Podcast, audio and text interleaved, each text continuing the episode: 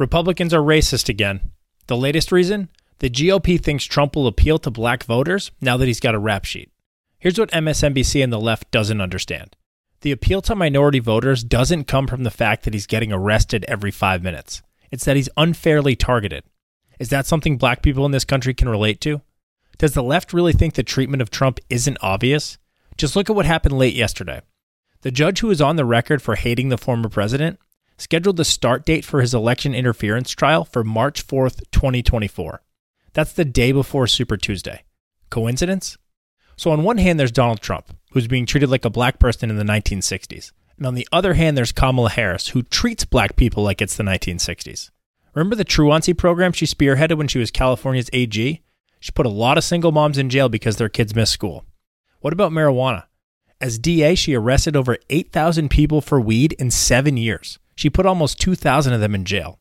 Quite the contrast on the ticket. It's racist of the left to assume this only resonates with black voters. This resonates with everyone. Why has it taken so long to make progress in the Biden crime family? New reports show that Devon Archer met with John Kerry right before Biden fired the prosecutor who was looking into Burisma.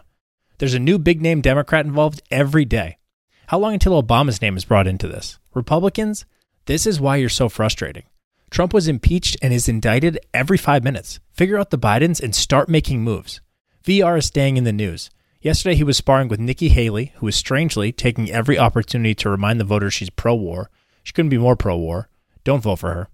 An interview he did with DC Draino recently is making the rounds. Draino is a smart guy. He went to law school at University of Chicago. But trying to back VR into a corner is a bad move. So is referencing 2000 Mules like it's a fact sheet. I don't know who needs to hear this, but documentaries are propaganda.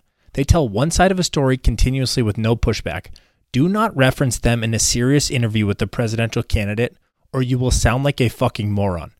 That was your 90 second news brought to you by Elephant in the Room Radio. Want more content? Visit elephantintheroomradio.com.